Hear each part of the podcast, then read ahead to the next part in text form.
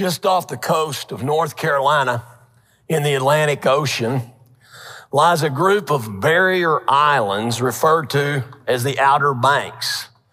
They are surrounded by dangerous reefs that were for centuries graveyards for ships that ran aground on the reefs and, and they were then battered by the ocean waves until the boats would splinter, come apart, and be demolished by the reefs and the waves, causing their precious cargo to be spilled out into the ocean and washed ashore. Opportunistic land pirates, cool phrase, that lived for decades on one of these islands developed a technique. Most of you have probably heard this story before. I hadn't. I read it the past week as I was prepping for the sermon and couldn't pass it up. They developed a technique for assisting the winds, the currents, and the reefs in the wrecking of ships. These pirates became known simply as wreckers.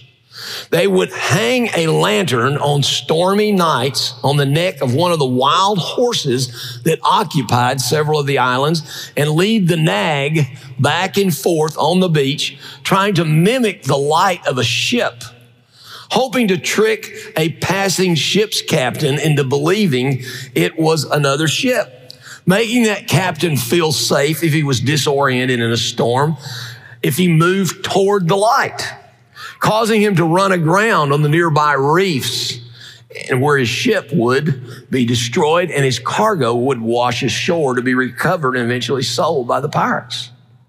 These wreckers caused the name of Nag's Head to be attached to this particular island in North Carolina, and it's stuck today. The Bible writers describe three wreckers of human life that seek to steal, kill, and destroy, to use a Jesus phrase about them. As we try to navigate the stormy seas of this world for a few short years we're given to live on this planet. Let's talk about those three wreckers just a minute before we jump back into the story of Joseph. The first wrecker is our own sin nature, unfortunately, and we were born with it. Like it or not, we inherited what some biblical writers call simply flesh tendencies, or what C.S. Lewis calls a bent towards sin. We inherit it from our ancient ancestors.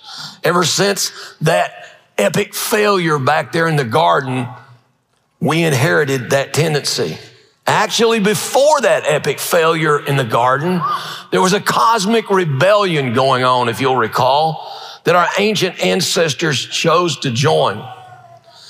That rebellion is still raging that started thousands and thousands of years ago, a rebellion against the creator and the sustainer of all creation.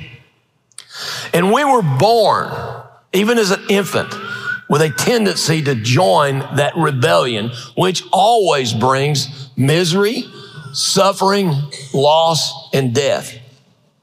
There's lots of passages of scripture about this. One simple little statement by David after an epic failure in his life is Psalm 51 5. He just acknowledges it. Surely I was sinful at birth, even before birth, sinful from the time my mother conceived me. A truth. First wrecker, our own sin nature.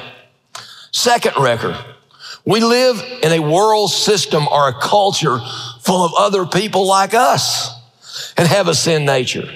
And that world system or that culture that's around us is being manipulated by evil spiritual forces.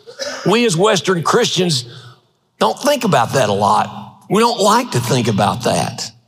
Our culture in its various expressions is trying to, to use a Paul term, squeeze us into its mold. Romans 12, 1 and 2. Paul spoke this or wrote this to the Roman church and to us. Therefore, I urge you, brothers and sisters, in view of God's mercy, in view of such a great salvation, in view of the fact you have the Holy Spirit of the living God beating inside of you, in view of that, offer your bodies daily as a living sacrifice, holy and pleasing to God. This is your true and proper worship. I love to be singing songs like we sang this morning and be passionate, emotionally about God. I'm not ashamed to display public affection for God, You know what? My life needs to line up with what I say and what I sing. Do not conform, Paul says, to the pattern of this world or this world system, more accurately. Don't let the world system or the culture squeeze you into its mold, but be transformed by the regular renewing of your mind. He's talking about the word of God and the truth of God and the teachings of Jesus. Then you'll be able to test and approve what's going on around you. You'll be able to sift the cultural moment, his good, pleasing, and perfect will for you. Third wrecker. I've already noted it.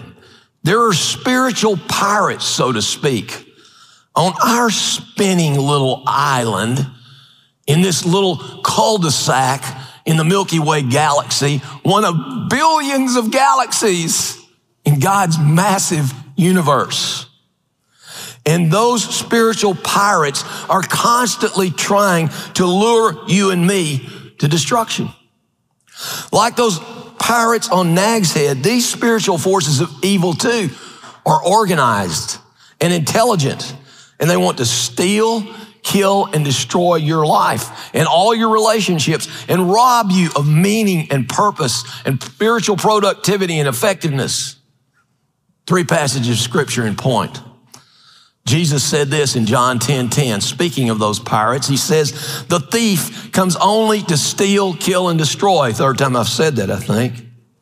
Jesus contrasts that to himself. He said, Jim, I've come to give you life and life to the fullest. And then Paul in Ephesians 6 10 through 12, be strong in the Lord and in his mighty power. For our struggle, well, put on the full armor of God so that you can take your stand against whose schemes? The devil's schemes. He's got more than wild horses as lanterns to work with. He's got thousands of years of destroying, stealing, and killing life from the sons of Adam and the daughters of Eve. For our struggle, and it is a struggle, it's a daily struggle. Not every thought that pops into your head is your own sin nature. There are forces, spiritual forces, daily, moment by moment, seeking to manipulate you and destroy you. Our struggle is not against flesh and blood, but against rulers, against authorities, against the powers of this dark world, and against the spiritual forces of evil in the heavenly realms. I've quoted Paul, I've quoted Jesus. Why not one more? How about Peter? 1 Peter 5 8. Be alert and of sober mind. He's talking about spiritually alert and of sober mind.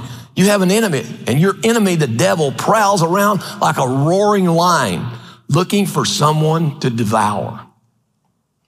So, with that backdrop in mind, now open your Bibles if you have one, or your phone, or you can look on the screen. Don't be ashamed to bring a Bible to church. It's okay. It's all right. It's okay to bring it. I bring this big honking monster one everybody can laugh at me and be embarrassed. Actually, I bring it because I can't see anything and I need the big print. But anyway, it's okay to bring a Bible to church. That was just throw in for this morning. Genesis 39, 1 through 23. Let's pick up the story. If you recall, all of us know the story of Joseph. He was a favored son of his daddy. Uh, he's the son of Jacob, one of the patriarchs. He's the great grandson of Abraham.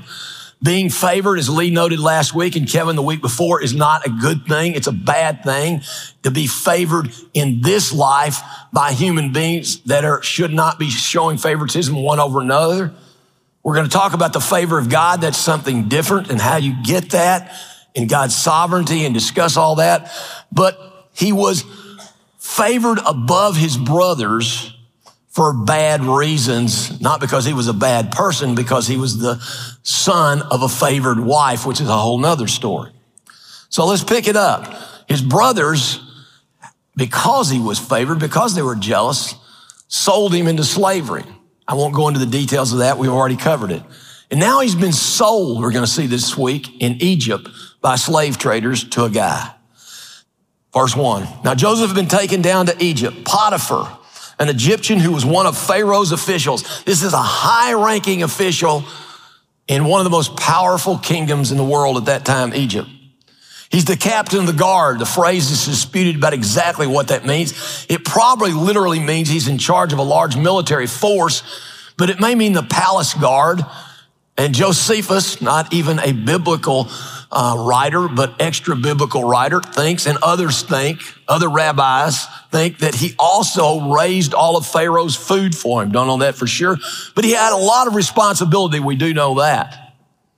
He buys this guy named Joseph, who's about 17 years old from the Ishmaelites who had taken him there. And the Lord was with Joseph so that he prospered. You're going to see the phrase eight or nine times. The Lord was with Joseph. He's prospered. He's favored. He's blessed by God. Things like that. Lots of times in these 23 verses. Was it just God's sovereignty? Yes. Did Joseph steward that blessing well so that he deserved some of God's blessing and favor by the way he behaved? Obviously he did. We're going to see that again today. How do you explain, Jim, the sovereignty of God and Joseph's part in this? I can't. I can just embrace it and I can do my part and we can do our part. More on that in a few minutes. The Lord was with Joseph so that he prospered and he lived in the house of his Egyptian master. When his master saw that the Lord was with him, it may have taken him a few months. It may have taken him a few years. We don't know how old Joseph is when this story unfolds. Probably we're just guessing around 20. It's going to be age 30 before he is elevated to the number two position in Egypt, if you know the rest of the story.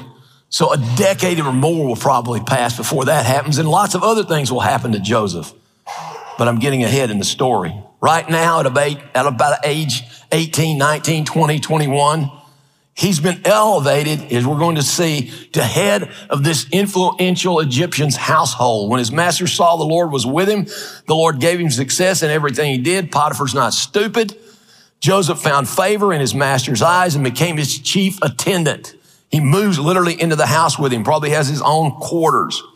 Potiphar put him in charge of his household. He entrusted everything to his care, everything he owned from the time he put him in charge of the household all they own, the Lord bless the household.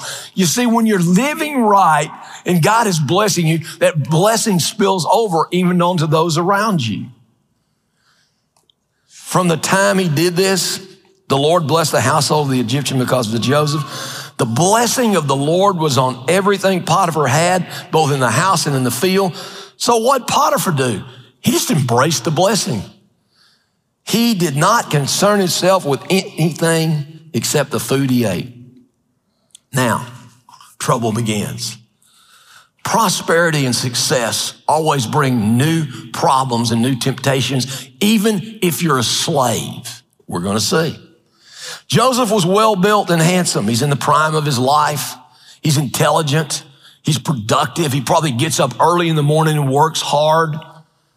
That makes you an attractive person to anyone that around you. They want to be around you.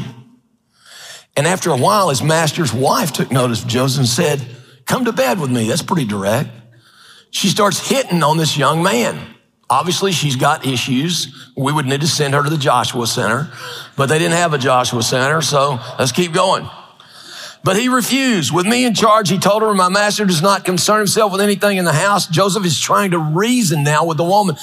And by the way, this passage is used often to discuss, and we will discuss it, fleeing from sexual immorality. But there's a big part of this that Joseph can't flee from. He lives on the property, probably in the same house with this woman. This is a daily temptation. It goes on and on.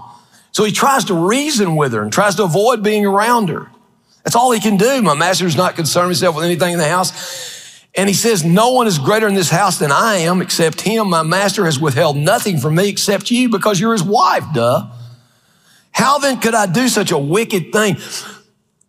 In Psalm 51, after David committed his terrible sin with Bathsheba, he said, my sin is against you and you only, God. And that's true in one sense. All sin is directed against God. But in a larger sense, in Joseph's case, the sin was directed against Uriah when he killed him. Um, Uriah's going, felt like it was against me. I'm dead.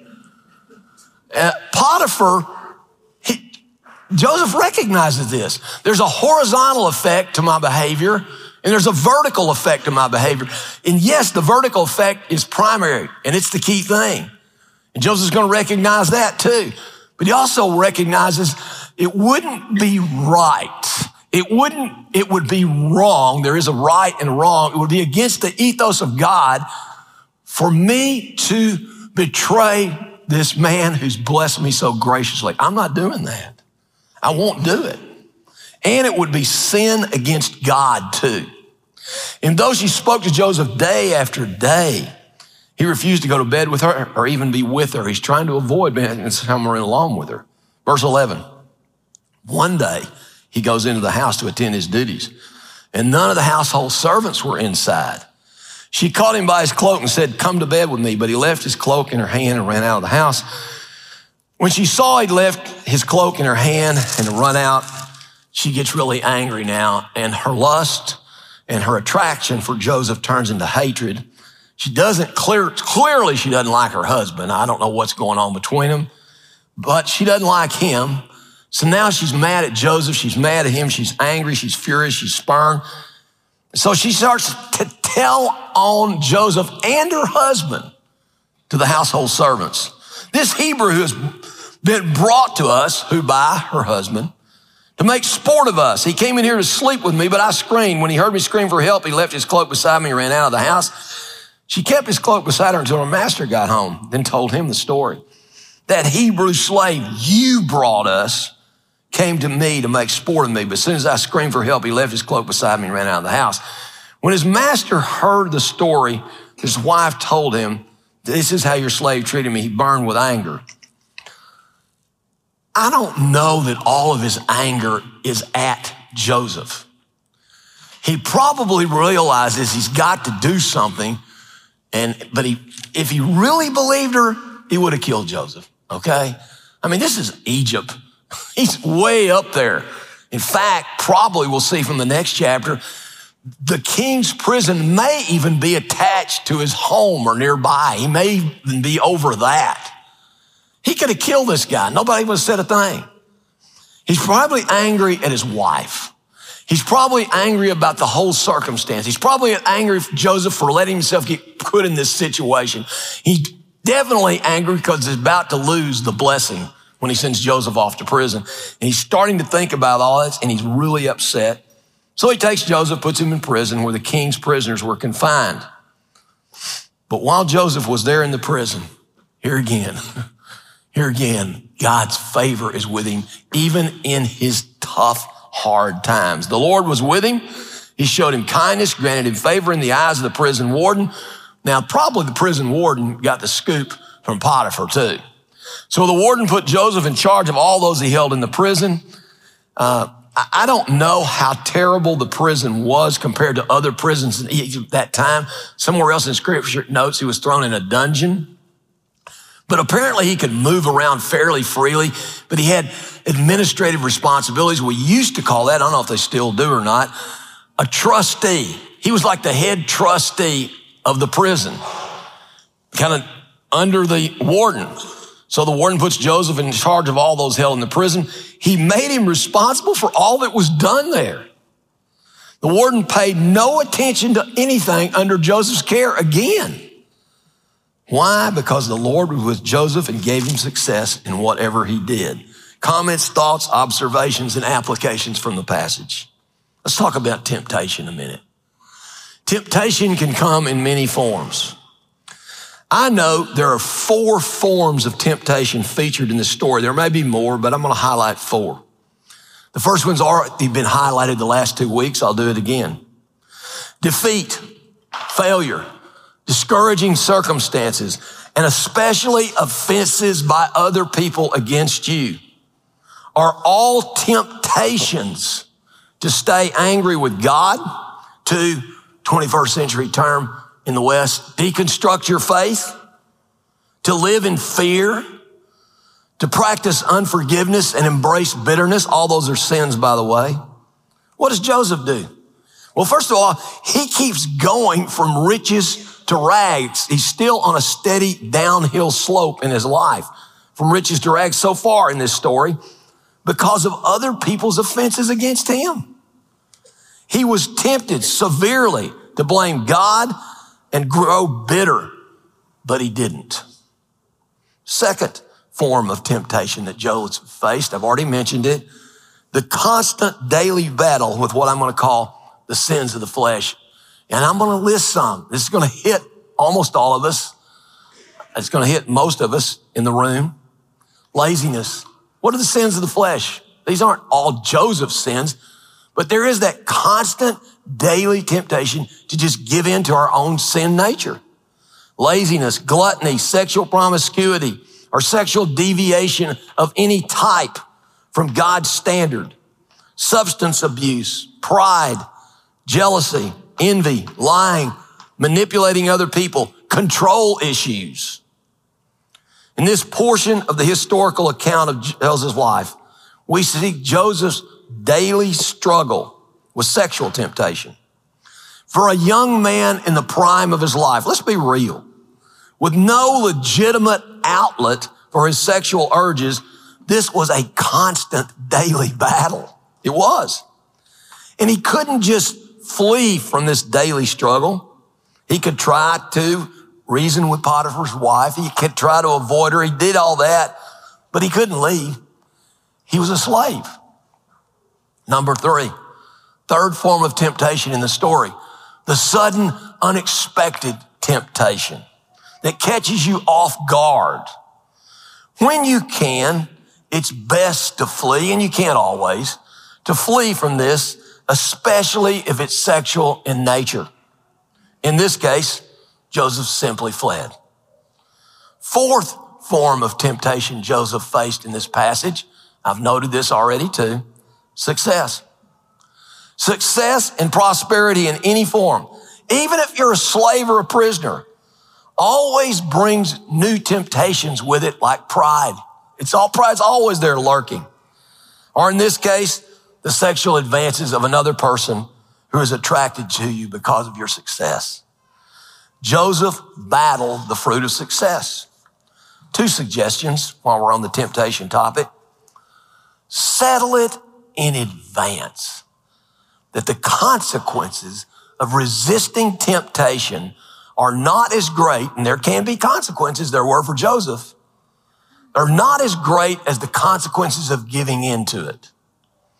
The Old Testament particularly is full of stories of the consequences of moral failure. I've already mentioned one. I'll mention it again. David and Bathsheba. Consequences for David. Death of a child, incest in his family, murder in his family, the betrayal of a son, the loss of his kingship, and so on and so forth. And history, by the way, not just biblical history, history is littered with the carnage of sin choices. Just look around.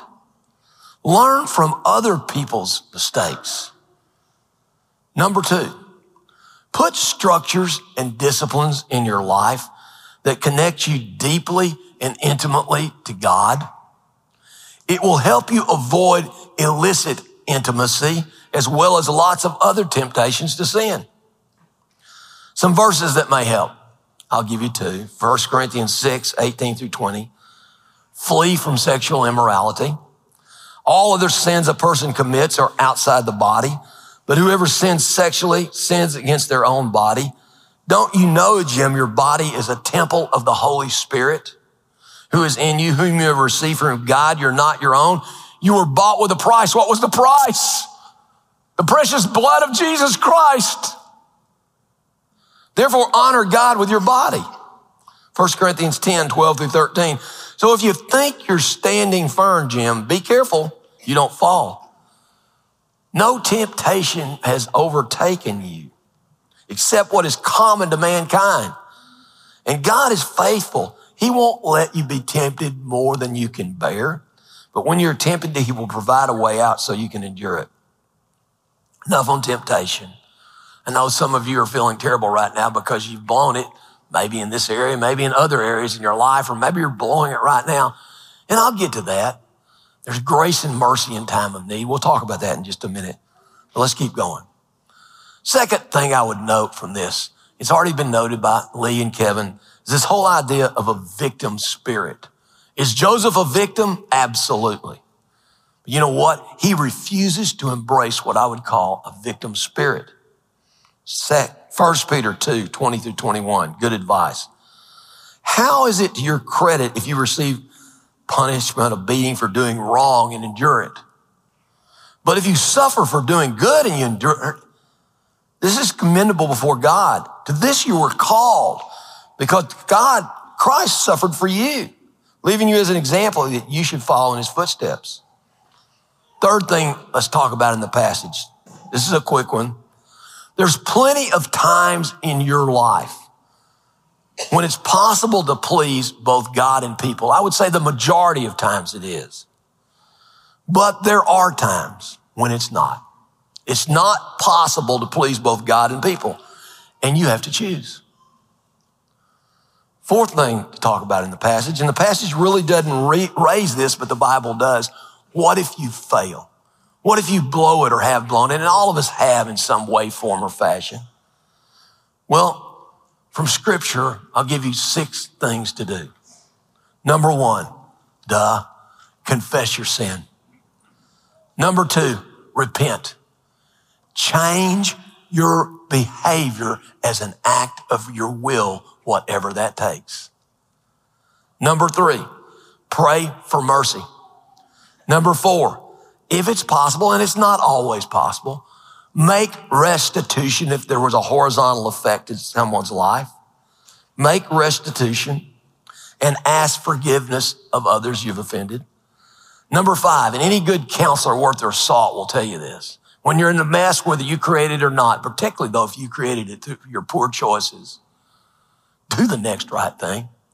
And just keep doing the next right thing and keep doing the next right thing until you get out of the mess.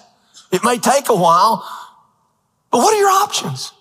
Keep doing the next right thing. Number six, again, I'll say this maybe a third time in a minute. This is the second time I think I've said it. Put structures and disciplines in your life that connect you more deeply to God and keep you away from sin. I can't overemphasize that. That's self-discipline. We have this promise in 1 John 1 9. If we confess our sins, he is faithful and just to forgive us our sins and to purify us from all unrighteousness. That doesn't mean there won't be consequences coming from your bad choices, but God loves you and he wants to start over with you every day. Next point. We're all called to live a life of moral integrity regardless of the cost. On this blessing thing, do you think that Jesus, Paul, and Peter, let's talk about those three just for a minute, were favored by God? Do you think the anointing and the favor and the blessing of God were on those three guys? Absolutely. Well, what happened to all three of them? this kind of picks for a print, a, a, a pinprick in the balloon of prosperity theology. Jesus was crucified. Paul was imprisoned numerous times and finally beheaded. He was beaten to death nearly more than one time. Peter, by Christian tradition, was crucified too, upside down. So what are you saying? What I'm saying is blessing and favor of God don't always result in great happy endings like we're going to see in this story with Joseph. And along the way, it didn't always result in Joseph's life in great things happening. It was not always an upward trajectory for him.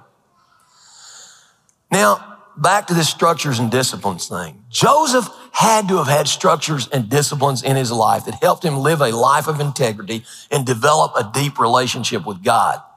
We're not told exactly in this story what they look like. I wish we were.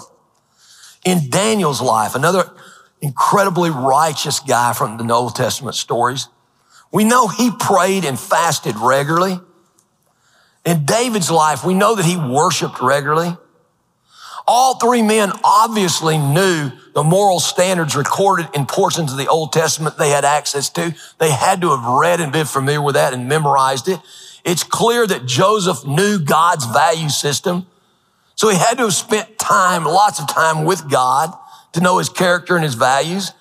In order to make the statement that sleeping with Potiphar's wife was a sin against God, not just Potiphar, Joseph, don't miss this, had to have had a deep relationship with God and he was concerned about jeopardizing that relationship if he made a bad choice and we should be too. Let's talk about lastly the blessing or the favor of God. I always say this, and I don't mean it to sound arrogant, but it's true. There is no substitute for the favor, the blessing, or anointing of God. There's nothing like it. But if you find yourself in any area of life highly favored by God, again, it doesn't insulate you from temptation or suffering, as we've noted. Jesus said, as recorded in John 16, 33, one of those promises nobody likes to claim. In this world, Jim, you will have trouble. And all of us that know Jesus personally, though, think about this. You think, I'm not favored. I'm not anointed. Think about this. You have inside of you, if you really know Jesus intimately and personally as your Lord and your Savior, you have inside of you access to the most powerful blessing in the universe, the Holy Spirit of the living God. And I would encourage you to steward that blessing. He's with us at all times. God is with us. That's no small thing. It's clearly evidence of the favor of God on your life, regardless of your circumstances. I want to point out now some general principles from the Old and New Testament about the favor and the blessing of God. Number one, God is looking to bless and empower in special ways those who have a heart for Him. The Bible's clear on this. I'll read you one passage of scripture. It's Second Chronicles 16, 9. It says, the eyes of the Lord range throughout the earth to bless or strengthen those whose hearts are fully committed to Him. If you want other examples, go to Job chapter one. It's a little, get a little weird, a little scary in Job, but it's clear that what I'm saying is true. Number two, you can invite the favor of God on you by the way you live your life. If you want more of God's favor, Make every effort. That's your part. Make every effort to live a life of integrity. Strive to live by the values Jesus set out for you to live by. Two passages of scripture. There's lots of them. Let's pick these out in point. Ephesians 4, 1 through 3 first. Paul writing to a church in Ephesus. He's writing, by the way, from prison when he talks about this.